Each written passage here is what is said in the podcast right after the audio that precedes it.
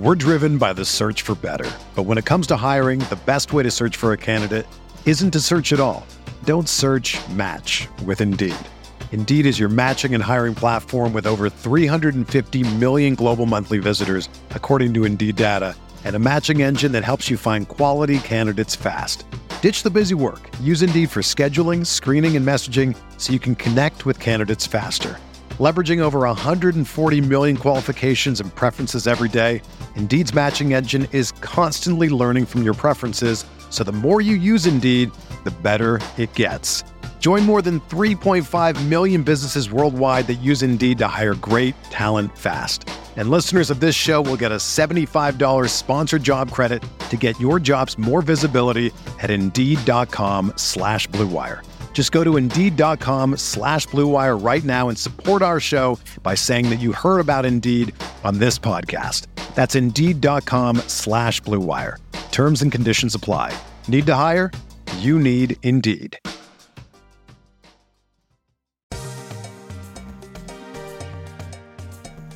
He turns. He fires for the win. He's got the bucket at the buzzer. Bibby. Has the open shot. Ladies and gentlemen, up on those feet, put those hands together. And we'll meet tonight starting five for your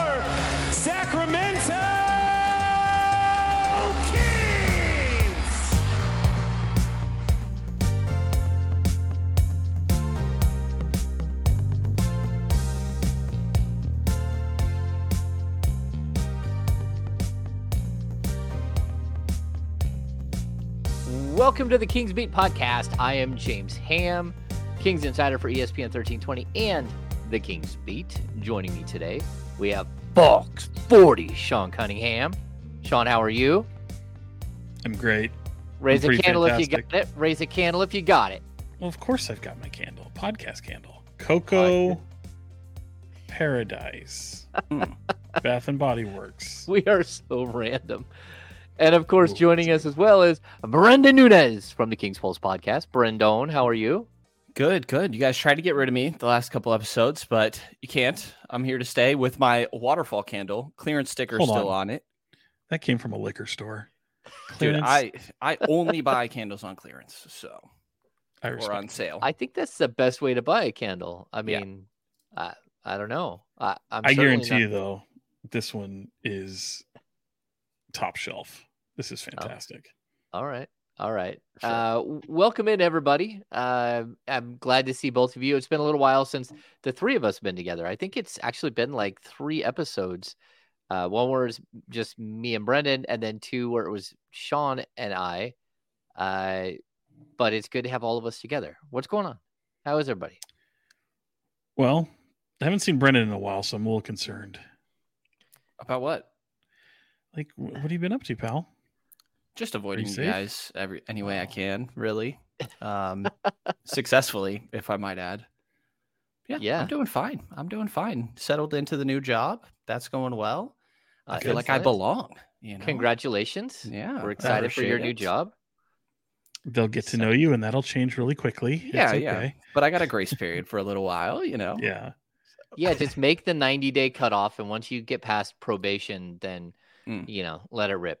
Just do whatever you got to do, Brenden. Do whatever you got to do. I will keep that in mind. All right, so let's get take care of the business. If you're watching here on YouTube, we'd love it if you gave us a thumbs up. Uh, subscribe to the channel. You're probably going to need to subscribe in order to comment. Uh, maybe not because we're not doing a live show. Um, jump on board with the King's Beat. Go to thekingsbeat.com, become a premium subscriber. Uh, we had a happy hour like 10 days ago with Deuce and Mo. That was super fun. We'll have another one coming up soon.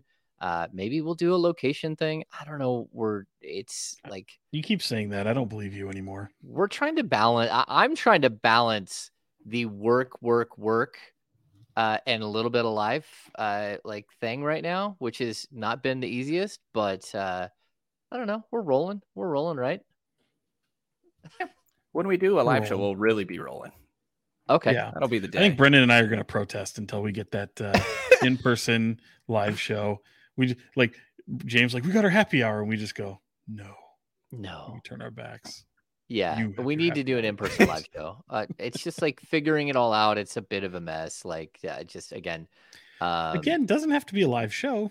I mean, it'd be not, it'd be kind of cool, but just, That's true. We could Just just do a live a live hangout. Okay. Maybe that's what we do. And we don't have to do a live we don't have to have equipment. bro. We stuff. say this every time, then he always goes, "That's true," as if it's the That's first time he fucking heard it. No, we've talked about this several times already. Sean the children, man. The Oh, children. sorry. Well, what are the minutes in. Wilcox children gonna think? You drop an F bomb in the first five minutes. Uh three minutes and 45 seconds in. Sean has already been eliminated by the YouTube monster. They should know Uh, by now. Yeah. yeah. okay so we got lots to talk about the the cool thing about like I, I like reactionary shows where we do a show right after like a um uh, a pregame a preseason game but to be honest with you this one since no one went to vancouver at all to represent sacramento media i kind of feel like we needed to like pull back a couple of days and then wait until we got mike brown to have some of this conversation if that makes sense and I, I I think we got some answers today. I'm not sure we got all the answers today. Um, we seem to be wasting some questions in our media circles, and I'm not sure what's happening. But uh, when it comes to the Sasha Vezenkov thing, we're going to start here. Sasha, like throughout camp, we can see sort of the guys wearing different colored jerseys, right? So we have black jerseys, which represent the starters. We have blue jerseys, which represent the third team. We have red jerseys that represent the second team. And then what else is there, Brenden? Gray? Gray is second team. Yeah. Gray is second team. Okay. Black, Red. gray, blue, red. Blue, red. Okay. And so we've seen some. Sean is back after mysteriously disappearing. I will disappear t- probably twice more. If What- what are you videos. cooking? Yeah, what are you cooking? Like uh, some uh, some actual some. There's a uh, Spit it out, pasta Sean. deal. Pasta deal with also some uh, reheating of some wings. So Ooh, there's a chef. a couple a couple things that we're kind of doing at the, the at the same time. So I didn't know Oh, you were a culinary I'm gonna expert. burn down the damn place.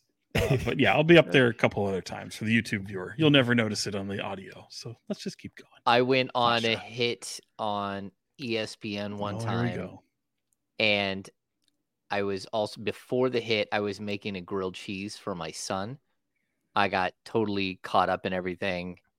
I ran downstairs, went and started the hit, and then I sat. I heard the smoke detector go off, and I had to sprint upstairs in the middle of a live hit to pull the grilled cheese off the oven that I'd left on. Still, yeah, my bad. Those things happen. Um, so Sean's over there burning, burning We're, shit. we'll be okay. Yeah. You're over there burning, burning stuff. But Uh, to your point of the rotations, um, There we go. the the groupings that we saw today, at least from from what I gathered, and you know, we're just kind of catching the end here. So keep in mind they could have changed jerseys throughout the course of the practice, but what we saw at the end was typical first lineup: Fox, Huerter, Barnes, Murray, Sabonis. Mhm. Second group, same as we have seen recently: Davion Mitchell, Malik Monk, Chris Duarte, Trey Lyles, JaVale McGee. Third group today was Jordan Ford in place of Keon Ellis. So Ford, Colby Jones, Kessler Edwards, Sasha Vezenkov, Alex Len, and fourth group, Keon Ellis, Jalen Noel, Deonte Burton, Jalen Slawson, and Chance Comanche. Okay. I have so two things to say really quickly. One, that's actually pretty impressive that you were able to rattle all that off. But like who cares? Right? I agree. Who who I don't mean to be the guy that just pisses on the parade. I'm just I, there's so much overreaction to one preseason game. There's so much overreaction to um who wears what color jersey and even what Mike Brown I was almost grimacing for my as Mike Brown was and I know we're going to get to those comments in a minute but I was almost grimacing for Mike Brown as he talked about Sasha Vezenkov and, and where he fits in the rotation after one preseason game and it's like he's answering the question honestly and I think it should be taken that way I think there's going to be a lot of people who blow those comments out of not only context but out of proportion I mean think of last year what you learned from Keegan Murray and him having to kind of earn his spot a little bit and come off the bench. You've got some people who've been on that roster for a little while, and you kind of have to let things play out. Plus, yeah, the team looked like shit in the preseason game, as most teams tend to do. And uh, remember, this team started off 0 and 4, and they still finished third in the West. So, just I just hope people remember stuff like that when they get overly analytical about what they're seeing in, in uh, and I don't mean it to you, Brenden, at all. I'm not, I, don't mean it like that, but I just think I feel like we have to get out ahead of that before people start to really chisel away and start really overreacting to to certain things. Don't you guys agree? Sean wants to break out into "Wish you would step back from that ledge, my friend." Isn't that about Yeah. suicide? It's about I don't- suicide, right? Jumper. maybe. Sounds like it. Yeah. I don't Yeah. know, but there are there are certain Kings fans that like live and die by this stuff, and I get it. Like especially we go through a game and and everyone's panicking, like, why is Sasha not in the game?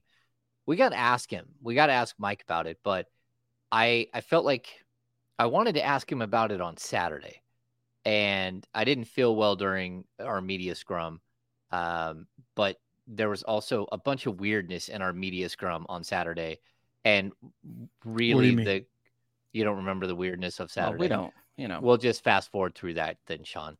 I Um, don't remember. you don't remember. I Uh, don't think I do. okay, we did have a long discussion about the 19th man on the roster, but that's okay. Uh, yeah, I remember now. So, but the, the that would be a good though- example of what I was just talking about, right?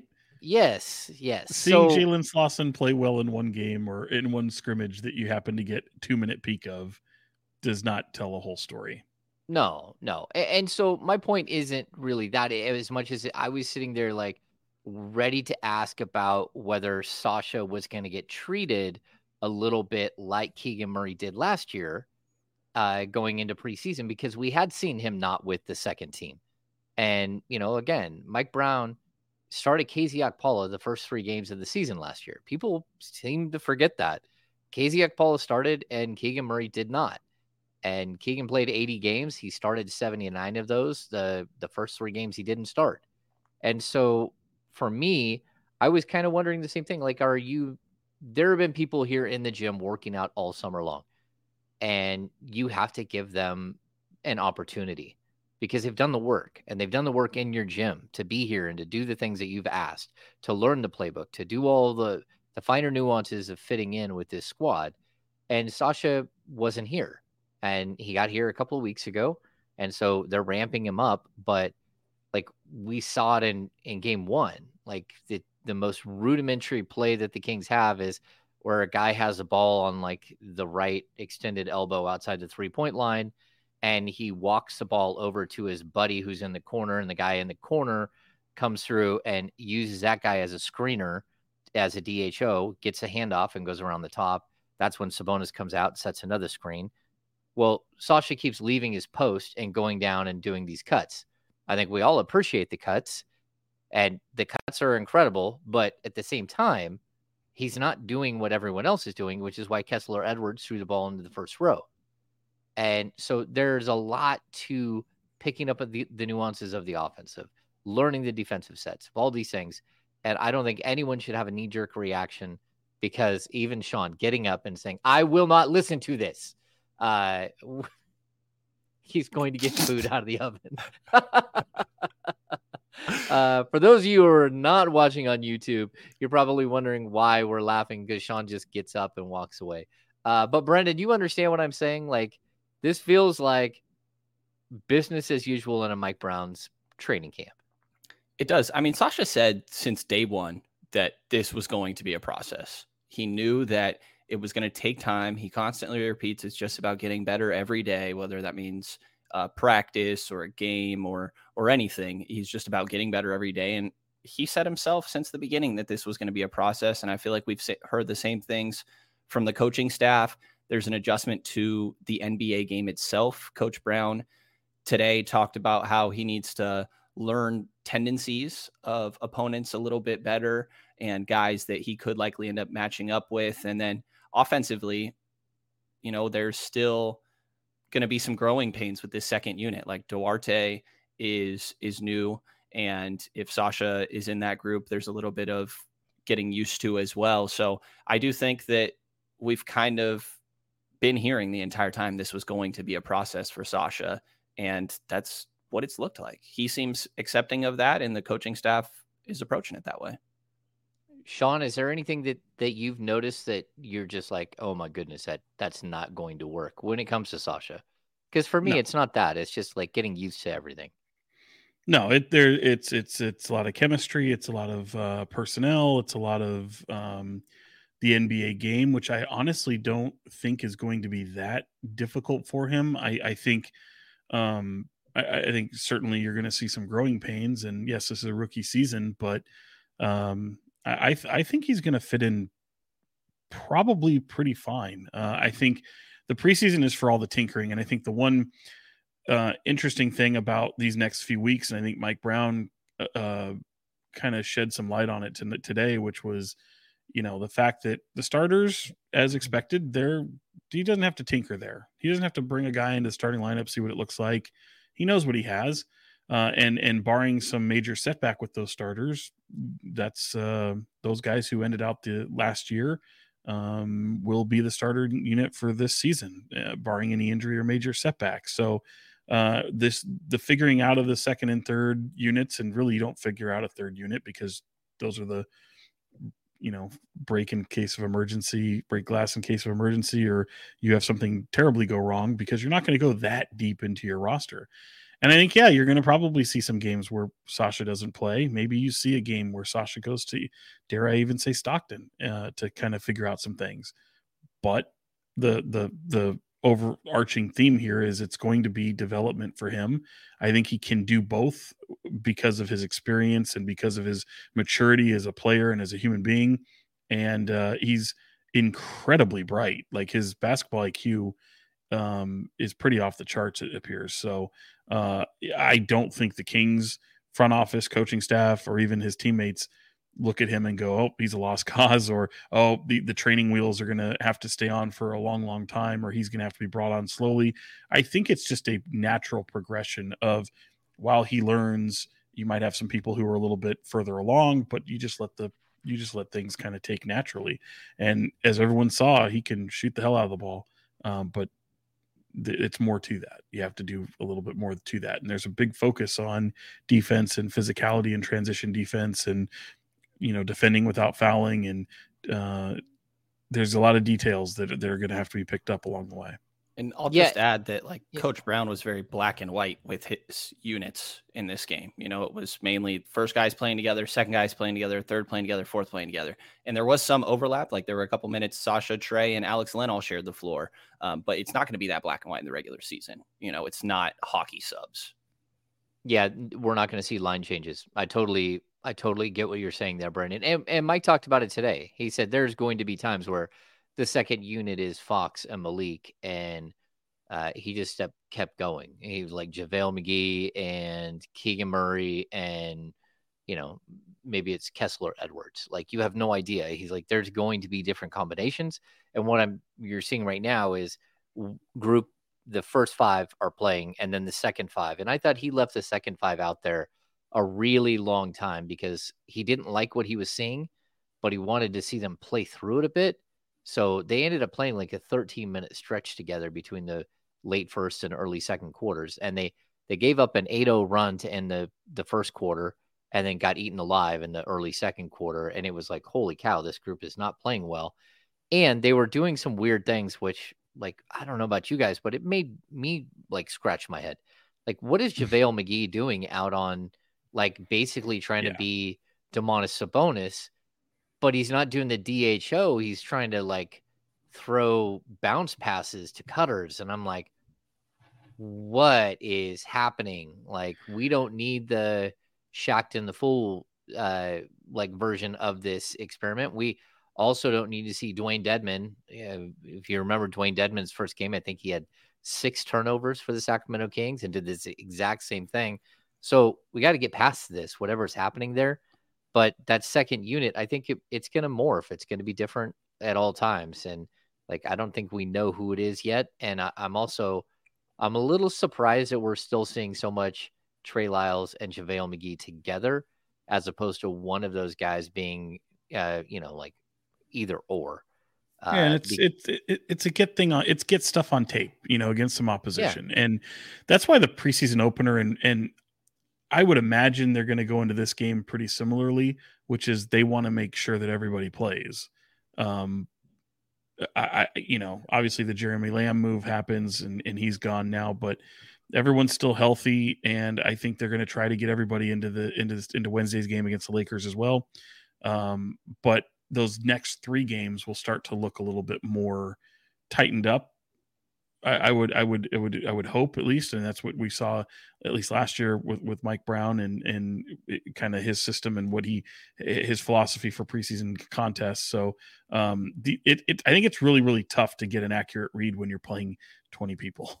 you know, because even oh yeah, those minutes are so much more magnified. Whereas, you know, let's just use Sasha for an for an example, since we were talking about him, he might have had 18 to 20 minutes to where he could have played with upper echelon opponents, as or I mean upper upper echelon teammates, as opposed to people who might be deeper in the uh, in the roster and might find them and obviously will find themselves in the G League or on different teams or just not in the league. So um, that that you kind of take that with with a grain of salt as well, and uh, because those will have impacts on the way your player will play. And uh, I expect it to be kind of similar Wednesday, but now that you'll get some tape, they'll shrink up the roster a little bit, and those remaining three games might look a little bit more like what you come to see in the early go of the season.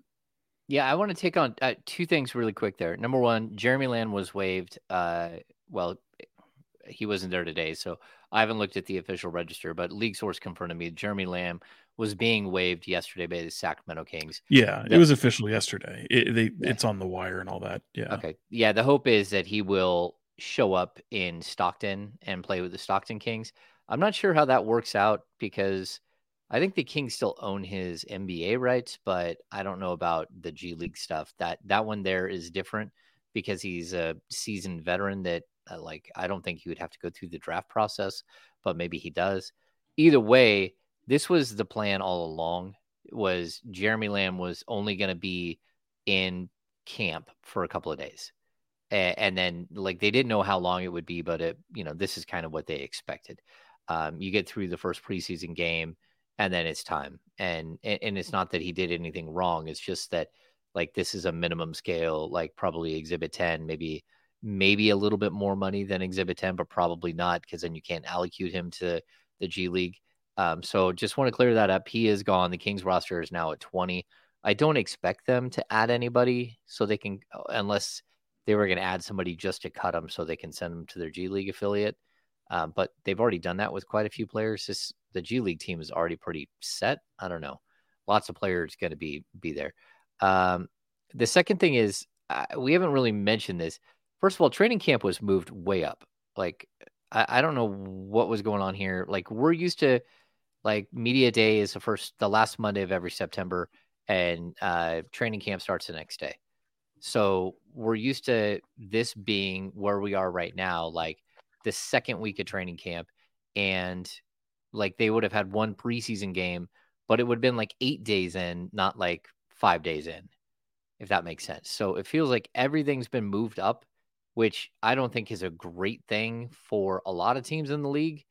And it's not a great thing for players like Sasha Vezenkov, who's trying to figure out how to fit in. But it's a good thing because the Kings starters know exactly what they're doing and they look like the well oiled machine that we thought they would be. Um, so, Brenden, we did we miss anything? It seems like there was one other thing Sean said that that we had to like maybe parse through a little bit. I don't remember. It might have been what he's cooking, uh, but no, um, I think that the second unit to to go to that a little bit and the struggles that they had, like Malik that we got to talk to today, mentioned that you know Duarte and McGee are new, and so much of their offense does run through the big. And you know, to your point earlier, James, maybe he should be a little more pick and roll than dribble handoff with his skill set, but we will see. But I really think it has a lot to do with Duarte and McGee when it came to what we saw in that second unit, just needing to get accustomed to this offense. And De'Aaron Fox said today, you know, so much of their offense, since it's so read and react, is you have to understand the tendencies of your own teammates and which guys like to cut, when they like to, um, and and things like that. And I think we saw some of those growing pains with with those two guys, but you know, to your point of maybe a little bit shorter camp, I'm sure that has an impact and it's just going to take a little bit of time. Yeah, I'd also point out too that Chris Duarte, while he's played a ton, it, relative to his career, like uh, the first year and a half in the league, he played with Domantas Sabonis. He is not playing with Domantas Sabonis right now. He's playing against him most of the time in practice, and he's not playing with him in in games. He's with the second unit, not with the first unit. That's the way it's going to be. Like there's going to be times where again they overlap, but you're not going to see Duarte and and Sabonis in the starting lineup. At least I I can't imagine, just because that's that's the starters are the starters on this team. The guys who finished the season last year, they're going to start this season until someone says that they can't do something right uh, for a prolonged period of time, and Mike Brown has to choose a different route. I don't even foresee that. Like barring injury, I think the starters could start like if if everyone was healthy, they'd start 82 games together. Um, I don't think there is a way for someone to crack in.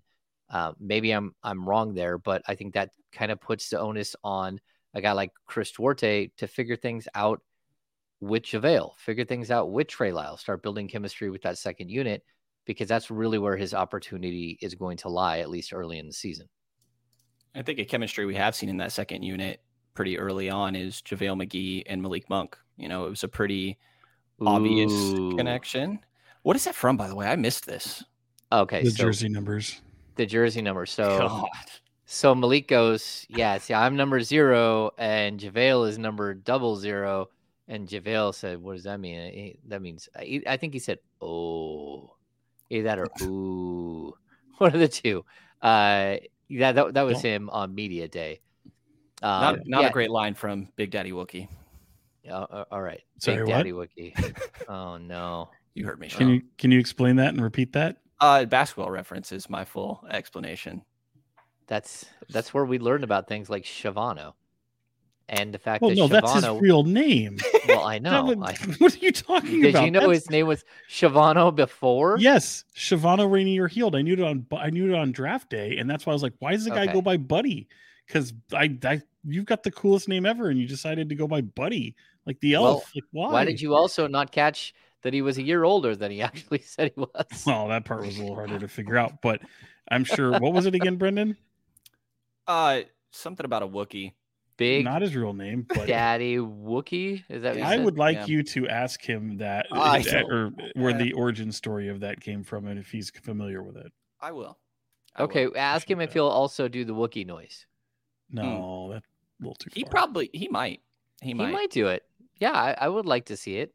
Yeah, but yeah, the pick and roll duo of him and Malik, I think that's pretty obvious coming into the year that there was going to be some potential there. You know, Malik likes to throw the lob. He's really good in the pick and roll. JaVale McGee's tall, long, athletic, and able to go up there and convert lobs and put the ball through the hoop from the dunker spot. So, you know, a lot of guys seem to be pretty optimistic about that. I still think there's going to be some very erratic moments. You'll get a lot of highlights with that duos, but probably a decent amount of blunders too. It's just about getting more of the former than the latter. But, you know, pretty early on, we saw, I think right away, they ran two pick and rolls and converted on both of them. Yeah, I think we're going to see a ton of pick and rolls. Uh, Mike Brown talked about that today at practice. He, he, he said that Malik Monk is either the number one or like in the top two or three best pick and roll guys in the league. Um, and Fox said he's the best. Yeah. I mean, and, and you see it. Like I, I, watching him and Domas work last year was terrific in the in the dribble handoff. With the two man game that they have is very very effective. I don't. I'm not as high on the JaVale McGee side aspect of that. I don't know that you can run the same action a lot. Certainly the pick and roll. Um, you saw it, but you also saw it kind of stumble at times, as Brenden alluded to. Like, but I think it's so much more impactful with Domas there. Obviously, uh, the two of them, I, I have utmost confidence in running that in that two man game. I don't know that you know running uh, McGee that way would be the answer more times than not. I just feel like getting him involved on the offensive end, um, even if it's just getting the ball in his hands once or twice with the great ball movement that I think that they showed even in the preseason opener. I think that got, that could even be even better. Um, but just getting him active around the basket, I think, is where you have success with JaVale McGee. And I think Yeah. Malik, because of the attention he draws, I mean, shoot, even if the even if it's a floater that that that gets up there and doesn't convert, I have confidence that McGee can finish. Yeah, I'm with you. Like JaVale as a as a lob threat is it can be Yeah. elite. Like he's a lot of fun to watch in the air. Like he's a guy who like throughout his career has been a highlight reel. Now, like how does it all work? I- I'm still not sure that I understand how all of these pieces are going to fit together. Um, like is is that a real pairing that Trey Lyles and and uh and JaVale McGee uh, pairing up front? I- I'm not sure. Can Sasha Vezenkov play the three? Because we saw that for a long stretch. And that that again like opens another wrinkle to this game, like and, and even more questions. If he can play the three, what does that mean for Chris Duarte? Like there just seems to be a lot of players, and Mike Brown still has a lot to figure out. Like how do you put all these things together? Because it's not again, it's not going to be line changes. It's not going to be like okay, f- new five guys it's going to be this whole fluid, you know, mixing guys in and out throughout the first, second, third quarters. And I want to see how they all work together. But um, I'm still uh, like, I'm not 100% sold. I think, which is what you were saying, Sean, that we're going to see JaVale McGee like 82 nights this season. That's Right. not kind of like, I, if that happened, I would still, I would be shocked because like Trey Lyles as small ball five was really effective, and the the way this team moves and shoots all over the court, and and like I I want to see more of that. I don't know that you're always going to need like a, a rim protecting shot blocker um, that has limited range and limited, you know, playmaking offensive skills outside of being a lob threat. Um, let's see. Uh, Duarte came out and had a really rough game. Uh, over six from three. Uh, I think he had four fouls. He was fouling it like nonstop. It felt like he had a couple of uh, really suspect turnovers. Is this just a, a guy who played limited minutes last year because of injury and he's trying to find his rhythm? Um, or is it because he's on a new team and he just hasn't learned anybody yet? Uh, or was there, it's just a bad night? Uh, what, what were you guys' thoughts on Duarte? probably really all of the above. You know, like I don't take too much from it. I think that there definitely is an adjustment to playing in the system. Again, especially offensively, very read and reactionary. And, you know, when one guy does this, then you do this, but that's not exactly planned. It's just if you see them move, then you need to know that that's what comes next. So I think it's just going to be a little bit of a process. I think there were moments where he was maybe a little dribble happy. Coach Brown mentioned today that he thought a couple guys were a little dribble happy. And I think that Duarte's prone to doing that sometimes, but I mean, I don't really worry. Like, I No. don't, it's preseason game one. I think I think the only thing I looked at was I don't remember him on the floor with Domas. Maybe it happened. I, I watched. I, I I was I didn't watch the game live because I was at the 49er Cowboys drubbing, um, and was able to watch the game la- uh, last night. And I don't recall seeing Duarte and Domas on the floor at the same time. And I think that's a that's obviously where he's most comfortable, but he's going to have to get beyond that.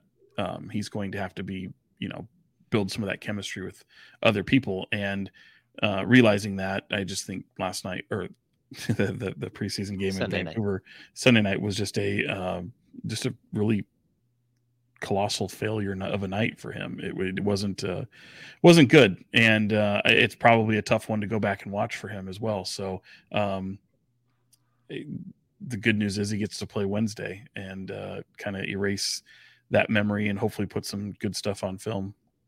Yeah, I I want to go down like Duarte was probably like I did the good, the bad, and the ugly when it came to uh, our show on Monday when I was on the Insiders with Kyle Batson, and um, it like the good, like we need to highlight there was good in this game. They the Kings didn't play well overall, but I thought the first team was like it was like holy cow, look at this thing work, right? And we we talked to um, Mike Brown today about some of the nuances that Jay Triano has thrown into the offense. Um, and even I think Malik had some things to say about it. Just the cutting, the off ball stuff, it was amazing to watch. Like the the two two handed dunks in the middle of the key from Keegan Murray. Uh, Harrison Barnes got loose like three or four times in this motion offense where these guys they're literally getting the ball underneath the basket for like a 95% like makeable bucket. Um, so I, I thought that that was really interesting to watch. I thought the offensive flow of of the starters as a whole, like again, Keegan and Harrison were like the stars early on, but it just all looked right in, my, in from what I was watching. Did you guys see sort of the same thing with the starting unit? Yeah, I thought I thought there's not a whole lot to pick apart. I think really with them it was um, maybe not as fast as they want. I mean, you could hear Mike Brown just screaming and screaming and screaming for for some for to, for them to pick up the pace. Um, I thought I thought it was interesting because we talked about the line changes, and when they did make the the subs, you got to see Davion Mitchell and Malik Monk play with some of those starting members of the starting unit, and I thought Davion was really intent on mm-hmm. picking up the mm-hmm. pace. I thought he looked very aggressive. Um, there's not, I mean, aside from them missing shots and just really poor transition defense, there wasn't really anything that that made me question or or go, oh, that could be a concern. And again, it is one preseason game, but just wanting to see guys look somewhat cohesive, um, not get hurt, and be able to, you know, look like a, a, little bit of what they looked like last year um, was was really all I was looking for. I think Keegan was easily the biggest positive for me. You know, he he did his typical three point shooting. Well, I guess he only went one of five, but he had a gorgeous one that he made coming off a of DHO off balance and all that. And that, you know the three point shooting is going to be there. That shot. That one was incredible. He, he, looked off balance. I, mm-hmm. I, I I remember him hoisting the first time I saw that because I actually saw that on a highlight and I remember him hoisting that, and it made me go, "Whoa!" Even before the ball went in, I was like, "Is that the type of shot we're we're doing now?"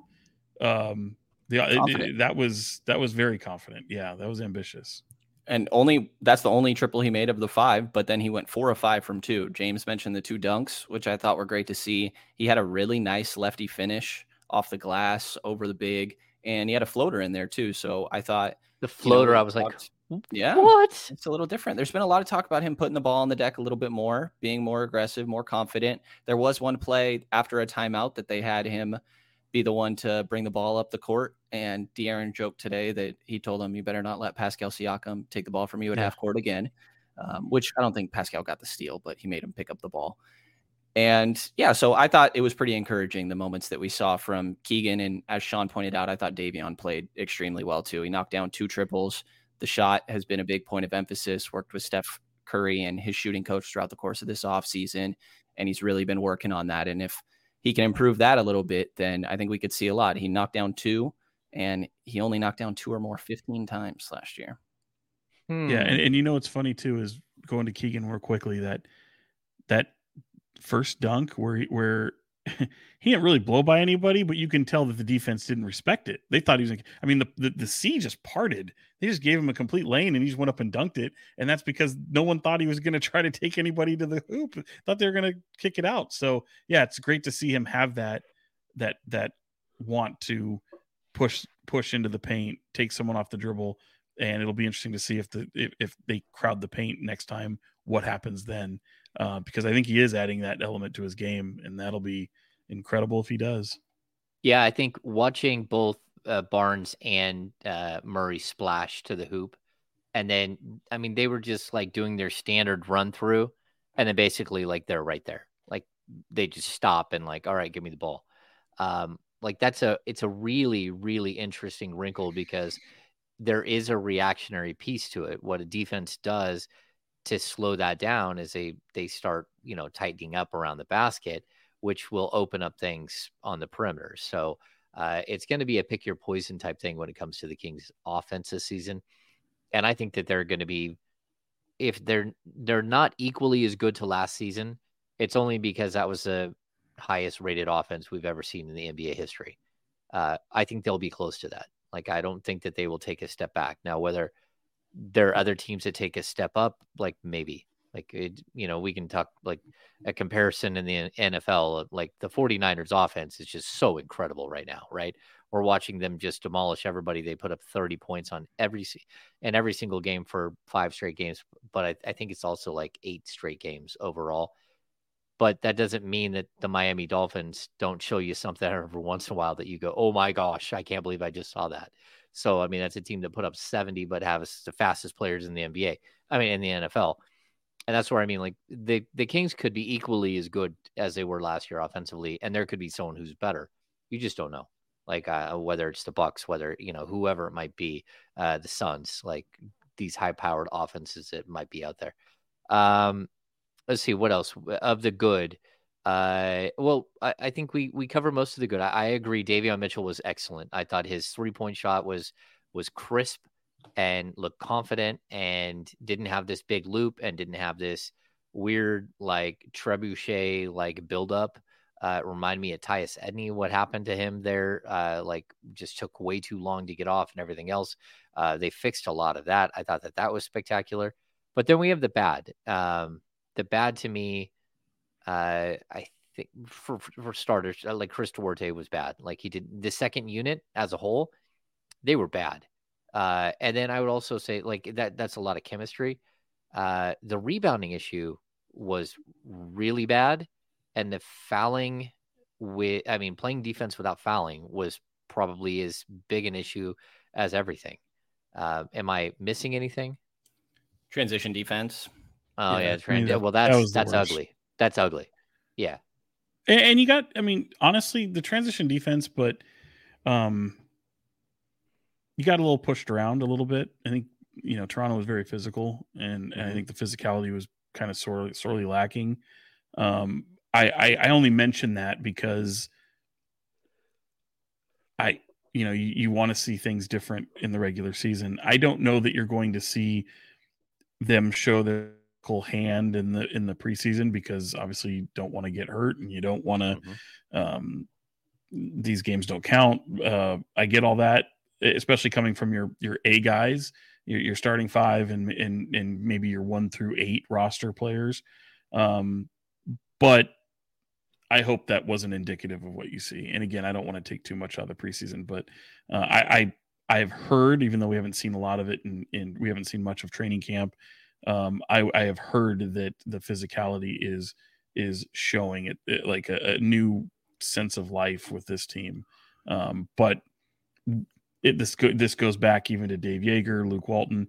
Can you get guys to be physical, to defend, and defend without fouling? And that is always the the toughest part. So sometimes physicality leads to a lot of fouls, and uh, that's the part they're trying to clean up. Yeah, I think that's going to be an adjustment, right? I think we're going to see a lot of fouling early on just because of the emphasis of physicality. I think the transition defense was really bad last year too. So yep. that one was a big takeaway for me because it's like, okay, this is the same issue that you had before. And honestly, I don't have much optimism that this team's going to be that much better defensively. It's the same core. Your changes are really you're going Terrence Davis to Duarte. You're going from what Neemias Queta to Alex. Metu to Alex Len, and then you added Sasha in there as well. And I don't look at any of those like, okay, now this team is just going to be so much better defensively. Like they're just banking on being more physical and following schemes a little bit better. Like, am I crazy for not actually no, expecting much of a defensive jump? Maybe no, no, you're not. Uh, but but what they will tell you is, well, we showed the ability to defend in the playoffs. We became a defensive yeah, team in the playoffs. They found uh, a defensive spark on the road, which which kind of you know, of course, it's when you win on the road, your defense is going to look a little bit better. Um, but again, I, I think they show that they're capable of it. It's can you keep your foot on the gas and, and it's weird because you'll get those moments where you're physical and if the fouls are up well then guys are gonna be like well i, I can't play physical now because you know, I don't want to be taken out of the game or I don't want to hurt the team. And um, yeah, it's it's it's tough. It's really tough, and, that, that's going to be a multi-year journey for this team. I feel. Yeah, I think it's something too that when you're trying to teach players to be physical, like these guys know, most of them kind of understand what physicality is. But if you're not a physical player, it, that's okay. But if your coach is demanding that you're physical, it's a huge adjustment. It's like the old Demarcus saying, uh, Demarcus Cousins thing. It's much easier to try to cool down somebody who's too hot than to try to build a fire onto somebody that doesn't have a, a natural fire, right? And so trying to force someone to be physical, it's a lot of times it's asking them to be totally outside of their comfort zone of who they are as like people and who they are as players like their entire career. So like I, I get that that's like the mantra is that we're gonna we didn't make changes, but we're gonna we're gonna be different physically. The only thing I would say is like they did it in the playoffs. They also during the the third and fourth quarters last season, they weren't that bad defensively. Like they can be a solid defensive team. I don't think they can be a top 12. I don't know that they can be a top 15, but I think they can get into the top 20. Uh, they finished last year 24. Um, but in order to do that, like we saw the physicality issue show up like in the rebounding numbers. It was just gross. Like if you're going to shoot 10 of 45 from three, you better get some rebounds because that's a bunch of long rebounds. There's there long rebounds to be had everywhere. And they even got out rebounded on the offensive side of the ball. I think I think Toronto had nine offensive boards, they had eight.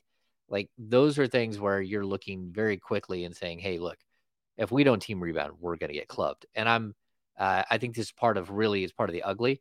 I'll just flat out like Keegan Murray and Harrison Barnes, you they just can't have zero rebounds. That's just not the way it goes. I mean, that we're talking about Coke machine stuff right here. We're, I mean, straight up, we're talking about Derek Williams type stuff. We're talking about what's the Manny, the mannequin. Manny, the mannequin, can get more than one rebound if you just set him underneath the basket. And so I, I was really surprised that that wasn't an emphasis uh, coming into uh, the season that those guys were going to hit the, the boards harder than they did before, because that's why you lost in the playoffs. I mean, you lost because Steph went for 50 something, but you also lost because you couldn't get any rebounds in crunch time. And like there it is. It's just sitting there right there to to be an issue again. So if we don't see a change from from Keegan, from Harrison, and then from everyone else who steps on the court, uh, this team is going to have some problems there. Am, am I crazy? No, I mean they need a rebounder, you know, and you would like one of them to be one of either Keegan or Harrison. Um, you could probably throw Trey Lyles into that mix as well. You have yeah. just a bunch of guys in those positions that don't rebound. It's not like Sasha Vezenkov, Vezenkov is going to um, rebound either. So, uh, even though he grabbed a few on Sunday night, so because he uh, outsmarted uh, everyone, you saw that. Yeah, like yeah, he, he, read the he read the angle and was standing there. He got hit with the ball once, but he still got the rebound. But that that's something that like you can see the intelligence of him, like uh, on the court. Like he is so so smart on the court. So yeah, that's, and that's one of those things where if you're you know Monte McNair and you're heading towards the midseason you know trade deadline where you you look at how do you add rebounding to this team without disrupting what you have, the good things that you have going for you, uh, especially to have someone give Sabonis some help because he's the lone rebounder really on this team that goes out and and gets everything. Um, so yeah, that's a that's a challenge for them. And the answer is Nerlens Noel. Let's just no, get it started already. Just kidding. Um, I, I, think no, to the point man. of Keegan, the like, man, the answer is always Plumlee. What are you talking about? it's about? True. It's true. It's, it's always um, Plumlee. I do think Sasha's an okay rebounder. But I think that, you know, if you're hoping for someone to get better at it, it's got to be Keegan. We saw him get challenged about it last year. He had six games with double digit boards. All of those came in the new year except for one. And so I think that there is some optimism you can find in him as a rebounder, but he's got to prove it still for sure. Yeah, and I would also point like Mike Brown when when the Warriors won the championship 2 years ago. Uh they had two guys. Uh, they had um, Looney and uh, Draymond average 7.2 or 7.3 rebounds per game. Those were their leaders. Their third leading rebounder was Steph Curry at like 5.3 rebounds per game. How they finished second in the league in rebounding, I have no idea. I do. It's that they all worked together and they fought to go get boards. And that's where, you know, again, Davion Mitchell is not a good rebounding guard. He's going to have to be better. Malik Monk can be a very good rebounding guard. He's going to have to be that. And same with Kevin Huerter. He can, he showed it. Like, don't go out in the playoffs and have a nine rebound game. Because once you do it, like, it's like, hey, where was that the other 80 something games this season? So they're going to have to figure out how to be a team rebounding uh, group. No one's worried about the three point shooting, right? Absolutely not. Not shot. But but that game you probably could have started to do like when it's not falling. Sometimes you kind of want them to do some other things, right? Something But- else other than Yeah. 45 shots.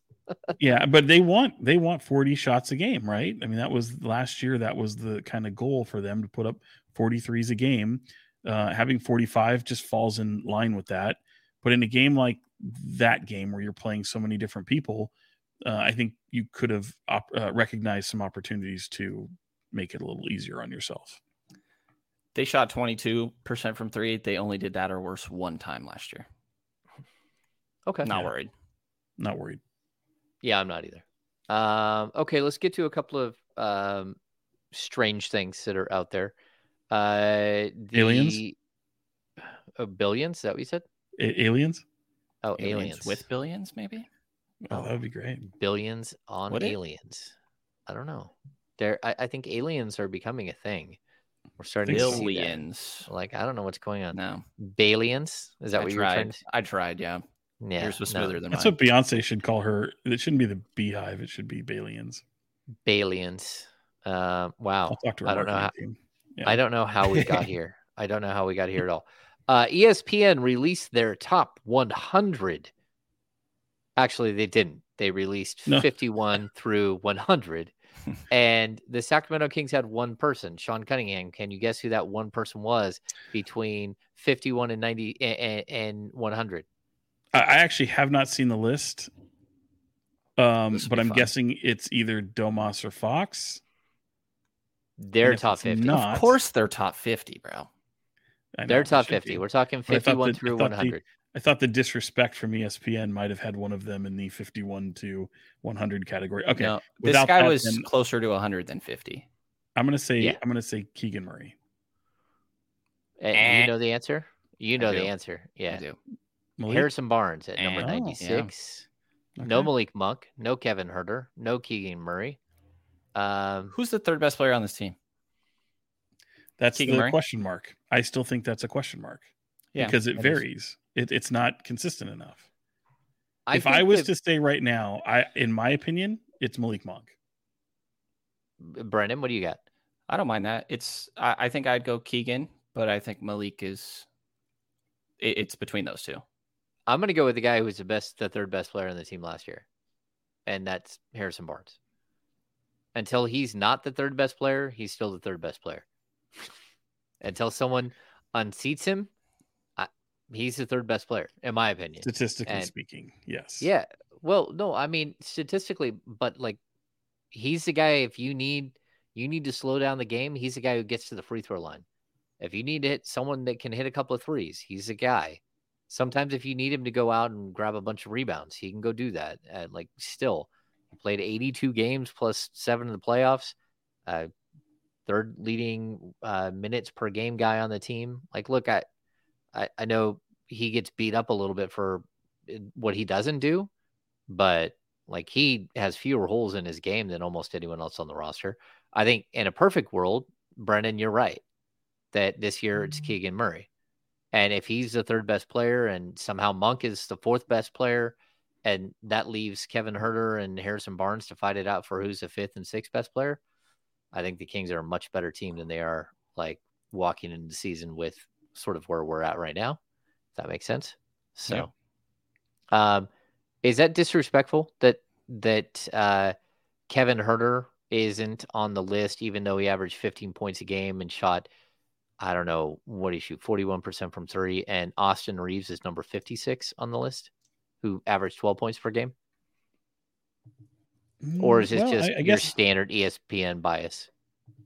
Yeah, I certainly think there's some of that, but it, I I also I'm, I'll have to look at this list a little bit and and and see who you take off. Like it was was that the one that that screamed the most? I think that if you look at the way the years concluded last year, I think Austin Reaves took a huge step forward in the national spotlight than unfortunately Kevin Huerter did. It reminded me of the season Kevin Huerter had like two years ago Hmm. um, when he got paid. So, um, you know, I, I don't think there's much. I, I mean, honestly, it's it's very.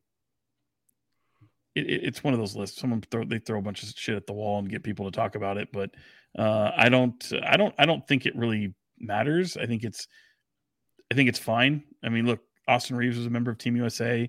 Um, he's got a lot of you know upswing right now. Kevin Huerter is just fine. He's not hurt. He's his feelings aren't hurt by it. Hmm. Um. Yeah. Go ahead, Brenden. Yeah, kind of scrolling through the list a little bit. Uh, This is my first time looking it. at it. Yeah, like Josh Hart at 91. You know, there's Buddy Hield at 87. I would, you know, take Malik over Buddy personally. Hmm. I, you know, yeah, I think there's some stuff in here that you could make the pitch that Malik could be better, or maybe that Keegan could be better. Jordan Clarkson at 77. I don't think he's that different from Malik Monk. Mm. You know, um, Clarkson's good. I'm no disrespect to any of these guys, but yeah, I mean, Right. you Better can definitely numbers. make the argument. But I'm curious to see where De'Aaron and Domas land. I'd imagine they'd both be De'Aaron top 20, Domas top 30. It would be my guess. I think De'Aaron's higher than Domas, though. Okay. Yeah, I think they're both top 25.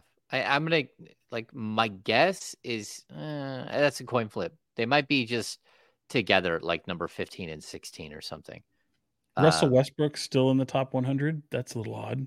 He is. Uh, uh, Sean, here's a who would you rather have, OG Anunoby or or Austin Reaves? Uh, I personally would probably rather have OG Anunoby.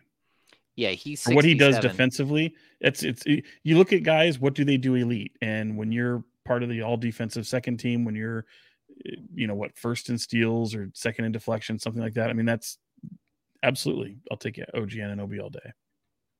Um, yeah, I, I mean, I, I don't even think it's uh, first of all, he's five times a defender. Austin Reaves is, but he's also a better offensive player right now than Austin Reaves. Just because Austin Reaves did it for you know, like scored some points and for Team USA. I mean, again, he averaged 12 points a game last year. It's not like if he takes a jump this year and he averages 17 points per game, uh, like okay, he's a good player, uh, and but that doesn't still put you in the top 60 players in the NBA. I just don't buy it. I mean, there's a lot of really good players in the NBA, and I, I don't understand the the uh, the Lakers bias here.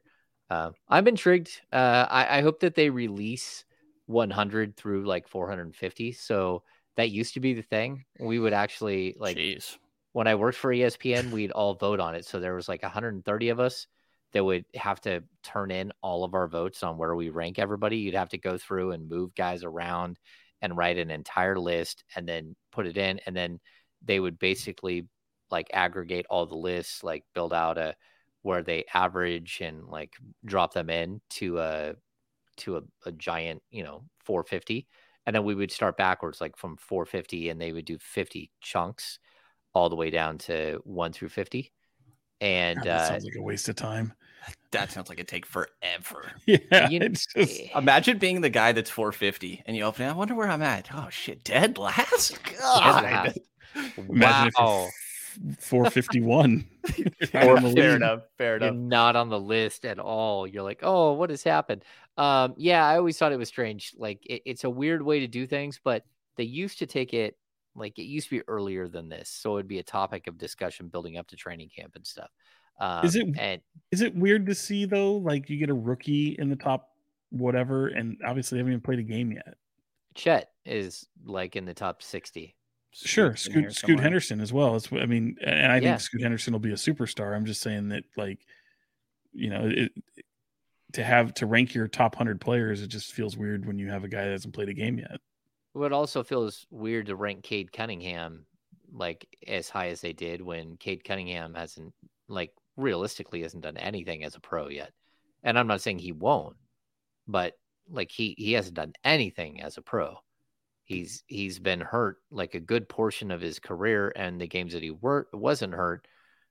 It's not like he like like was incredible.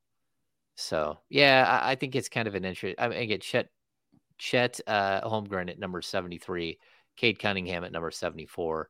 Um, yeah, it, it's weird. I don't know. I don't want to spend too much time on it. Um, Moving on. moving on, moving on. Uh, we'll move on to the business of basketball. Um, this is this should be a, a, a relatively quick one. Um, the Kings already cut Jeremy Lamb. Uh, we've already seen sort of like who the the starting group is, who the second group is, who the third group is, and who the fourth group is. Kings have one more roster spot to go. Do you think that, uh, or who do you think makes a team? Is it is it Jalen Noel? Is it Noel or is it Noel? I was told Noel from someone inside the the Kings, um, but I I didn't ask him. Uh anyway, Jalen. the, the, the, the, pronunciation I had seen because uh, I was told also it was Noel, but I heard it, it's Noel. Okay. Yeah. yeah. So um so we've got him. Uh we've got Deonte uh, Deontre uh, Deonte, Deonte Burton. Burton. We've got Chance Comanche. And who else do we have? I oh, that's, that's it. what it comes down to. Yeah. Yeah. Do you think one of these guys is going to open the regular season on the roster, or do you think all these guys are for Stockton or, you know, whether wherever they end up? Yeah. I mean, I think Comanche I'd have last there pretty easily and nothing specifically against him. There's just a lot of bigs on the roster as well. Um, Deonte mm-hmm. Burton is is pretty damn strong. And I think actually weirdly can cover a couple different positions if he's able to uh, find a way to make an impact on that end. But I think he has like the physical tools for it and is a little intriguing. We've seen him throw down some crazy dunks at a couple of he's these availabilities. Six four two forty five, Which is insane. Um, he weighs more than Domas. Is that what we heard? Yes, yes. according to you know NBA's weights, so take that for what you will. But yeah, I think he's interesting. And then Jaylen Nowell is probably I would guess, the leader. I think that he does some interesting things offensively. He reminds me of Terence Davis a lot. And I think Terence Davis was better than him, but it feels similar as a player. It could be none of them. Could be none of them. See what camp washes out with other teams. See what, you know, it's maybe they keep an open roster spot. Um, I think they'll keep I, an open roster spot. Yeah. I, I, it'd be interesting to see if someone starts out on the team and keep they keep him around, like much like Burton, who was with the you know had moments with them and uh, last year and keep him around camp. Obviously, it's going to be November before Stockton gets underway, I believe, right? Opening night mm. for Stockton in November. So, um, yeah, we'll we'll we'll find out. I I think like if they were to keep one, I would have like my early money would have been on Nowell, but at this point, I don't know. Like Deon uh, Deonte Burton, he just has something about him that is intriguing, and he can shoot the three. He does highlight reel like fierce dunks, like the the dunks like almost rip down the backboard dunks, right? Um, I don't know. I like the Kings kept Chima Moneke last year, and you know, just sort of a similar type of player, like a hustle guy Although uh, Burton is a more refined shooter than Chima. So I don't know. Maybe they, I, I think they keep nobody. If they keep anybody, that's who I'm leaning towards, but I we'll have to see. Um, I thought your business of basketball was going to be your uh, GM survey, where they see, I didn't, I didn't labeled Jordi Fernandez still on the Denver Nuggets coaching staff. they changed it pretty oh. quick. Yeah, they changed it despite quick. being yeah. despite being the number one choice for future head coach. Well, I think he's the number one head co- uh, head, head coaching option right now. Like if yeah. there's a coach hired uh, fired during the season early, I would expect Jordi to get some uh, traction there. And then this offseason, I don't think there's any way that Jordi Fernandez is on this uh, coaching staff after this year. Like at what he's done with Team Canada and all that. I mean, yeah, I, think he's the next in line. Uh, we do have some sad news. Uh, our our friend Michael Malone uh, head coach of the Sacramento Kings in the 2000 what 13 14 and 14 15 started 14 15 his father brendan uh, malone the legendary assistant uh, defensive like genius uh, passed away today at the age of 81 so i want to send a bunch of love and support out to the malone family uh, he wasn't here very long in sacramento brendan wasn't um, he did show up uh, during Michael's first training camp when he got his first NBA head coaching job and uh, was with the team, I don't know, maybe a month. Um, and then said, Yeah, I gotta, I gotta get home. I can't do this. Uh, but he always seemed like a cool dude. Um, I don't know, talked to him maybe once or twice, but uh, yeah, just so sending love out to the Malones. Um, outside of that, uh, Great name, by the way. Yeah, Brendan. Malone, you mean? Yeah. Oh, You- you- you- not the Brendan. All of the above. All of the above. I got you. all right, all right. Uh, yeah. Uh, do you guys have anything else? Well, I I mean I, I I was just I didn't know if anything in that struck you guys as odd in the uh GM survey.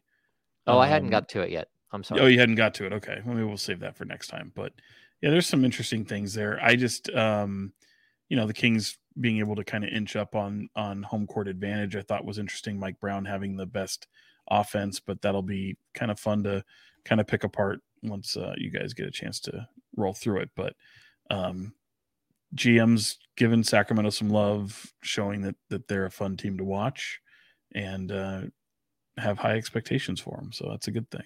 There were three categories that they led. Some Sacramento King member led. Uh, Sean mentioned two of them. Which head coach runs the best offense? Mike Brown, 33% of the vote. Who's the best assistant coach in the NBA? Jordi Fernandez, 31%. And reclaiming his throne as fastest player with the ball after Ja Morant won last year is De'Aaron Fox with 57%.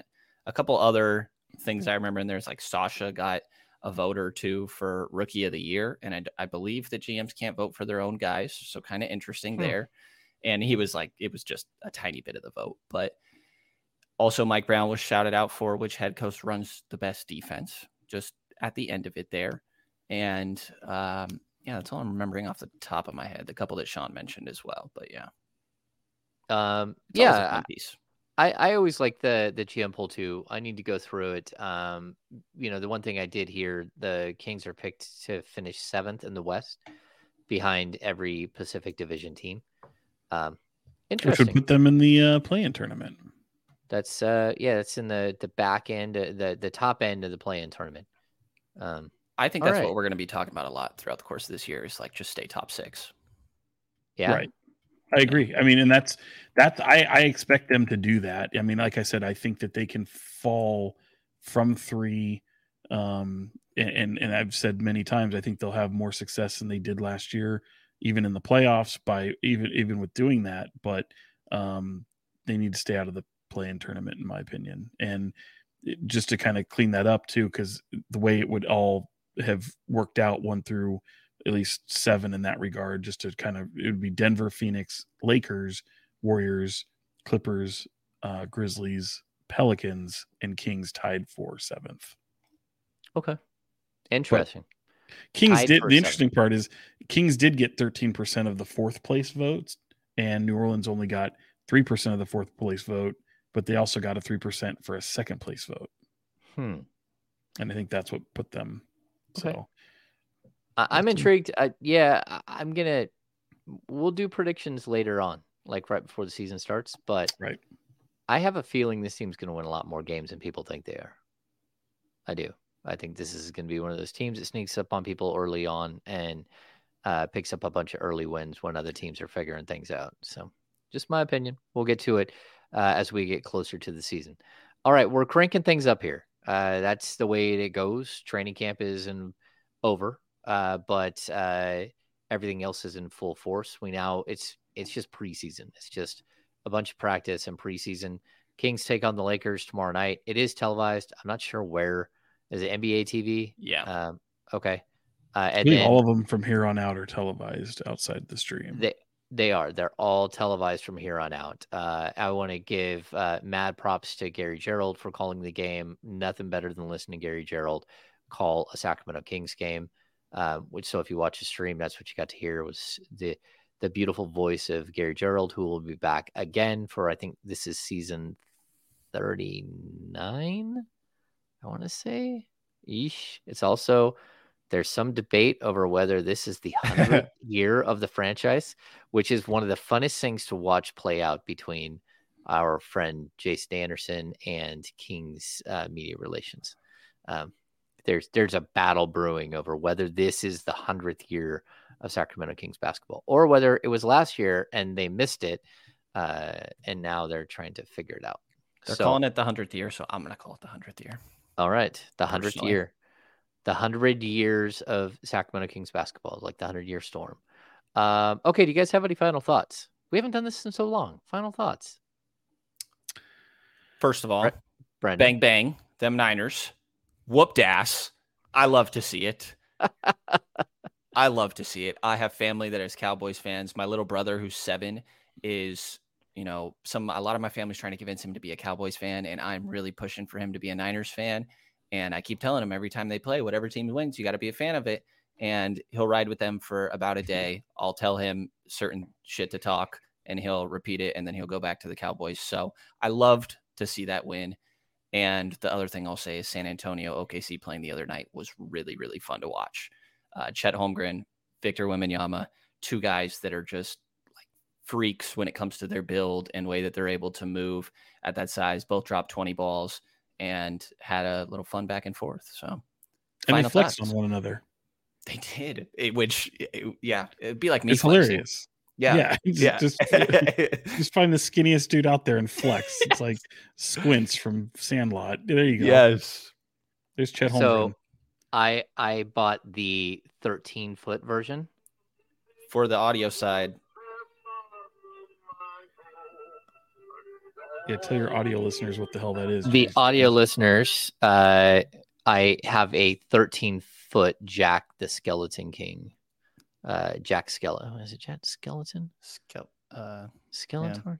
It's from Nightmare Before Christmas. Yeah. Yeah, Yeah. Nightmare Before Christmas. But we so the last couple of years we've had uh we have Jack and we have Sally that are animated and but they're Huh. about Sally's about six foot tall and Jack is about six foot six. And then we have Oogie Boogie. So and that? he's Oogie Boogie's a bad guy. And Is that? Oh, I thought that uh, was another. thought that was another nickname for JaVale McGee that we we didn't touch on. that you, we didn't know. Um, yeah, so we now have uh, replaced the six foot six version of Jack with a an, a 13 foot version. Uh, like it's ridiculously huge. Well, what what, So- what what's that uh, set you back there? What's that gonna? What, what- what's that set you back there? Uh, yeah, I mean, if you don't mind me asking, it, it's going to be up for what, like 25 days? No. Okay, so that's oh, the secret to buying Nightmare Before Christmas, guys. You throw a Santa hat on them, and you mm. can run mm. them all the way through the all the way through the holidays, all the way through the holidays, Sean. You're playing chess when we're playing checkers. Seriously, that's what's that go for though? Right. Uh, the big guy there, I think was 350 I'll stop it. Yeah, I think three fifty three. They they came out and like I've had it for two months. So shout That's out yeah. to John Bull. Me and John Bull, uh, we we both are huge Nightmare Before Christmas fans, and this is something that we do. Plus, is the, that the most expensive decoration you've ever bought? Me? Yeah. Yeah probably. Like I, Okay. I don't know. We don't. Thank w- God. We we go all out for Christmas. We go all out for um for Halloween. My wife keeps wanting to like pay somebody to put lights on the house, and I'm like, no, we can't do going that. Griswold and falling off the roof. well, that and my roof in the front is 30 feet tall, so it's like I I ain't going up there. It doesn't matter. Clark, I can't. Griswold Clark and the Griswold family. Brenden was uh, National Lampoon's Christmas Vacation. So Uh, Yeah, I actually European needed that explanation. Yeah, I Vacation. appreciate that one. What? played by Chevy Chase. He hasn't. I've seen never heard shit. any of Come these words. No, Yeah. Yes, you have. no. It's the, it's the gift that keeps on giving, Clark, the whole year long. Uh, I Shout love out Come to it. over and I'll Clark. show you. Yeah. Can't see Uh, the line, Sean- can you, Russ? Sean Sean loves when I do. It's not that line that he loves. It's it's the line from from Tombstone. Tombstone that he loves. It's a like very random cards, line. My brother, my brother's fucking kids. Yeah, there it is. There it is. Um, again, Tombstone, Brenden. I've seen this one. The King's Herald guys were on my ass about watching that for months. Oh, so I'm you saw that, but Yeah. you didn't see Life, huh? but No, you not still yet. haven't seen life. But you know, Jayson Tatum getting a life tattoo maybe made me reconsider. We'll, Oh, we'll talk about this down the line. Did Did you see You- his tattoo, by the way, Sean? Or you guys? I, I yes, I did see the tattoo, but I, I cannot believe that an NBA player putting a stupid tattoo on his body was the inspiration for you to go, huh? Maybe I should see that movie. if somebody likes the movie partners say. enough, if somebody likes the movie enough to get literally the name of the movie tattooed on them, that's a you know that's a good sell. All I can say, we're back. This is we are back. the Kings Beat podcast is back. So We're back to arguing about stupid movies, and life Hell has yeah. come up yet again. Um, all right, that's gonna do it. That's gonna be a wrap. Uh, thanks for tuning in to the Kings Beat podcast. Uh, make sure to subscribe. Make sure to follow Brenden on his new adventure and his new job. Uh, and out of respect for that new job, we don't mention said job. You can figure out what Brenden is doing. Uh, Shout out to big, my people. Exactly. I can Uh, it. big a big shout out to Sean Cunningham and all the work he's doing over at Fox 40. Make sure you guys are going to Fox 40 and watching all of the videos. His videos are much better than my videos, not the ones on Twitter. I think my audio is better there, but his regular videos are way better than mine because his camera rocks.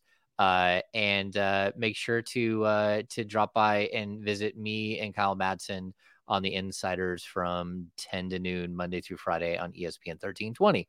Uh, so that's going to do it for this edition of the Kings Beat podcast.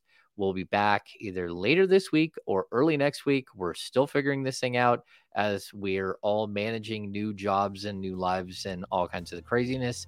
Uh, but for Fox 40, Sean Cunningham and Brenden Nunes from the Kings Pulse podcast, I am James Ham, Kings Insider for ESPN 1320 and Kings Beat.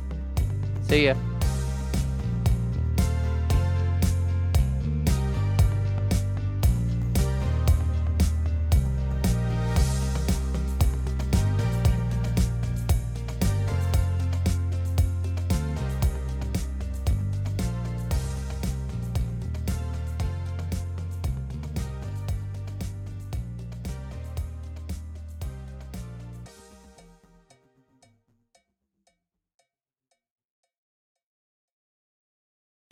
Whether you're a world class athlete or a podcaster like me, we all understand the importance of mental and physical well being and proper recovery for top notch performance. That's why I'm excited that Unifyd Healing is sponsoring podcasts on the Blue Wire Network. Unifyd Healing is a new and super innovative global network of wellness centers powered by Energy Enhancement System, or EE System. If you haven't heard of the EE System yet, then you'll want to listen up. This technology promotes wellness, deep relaxation, purification, and rejuvenation. Wherever you are across the globe, access to a center is easy and affordable. Interested in experiencing the EE System technology for yourself? Go to unifydhealing.com slash bluewire to learn more and find a center near you. That's unified, U-N-I-F-Y-D, healing.com slash bluewire. No material or testimonials on the Unifyd Healing website are intended to be viewed as medical advice or a substitute for professional medical advice, diagnosis, or treatment. Always seek the advice of your physician or other qualified healthcare provider with any questions you may have regarding a medical condition or treatment and before undertaking a new healthcare regimen, including EE system.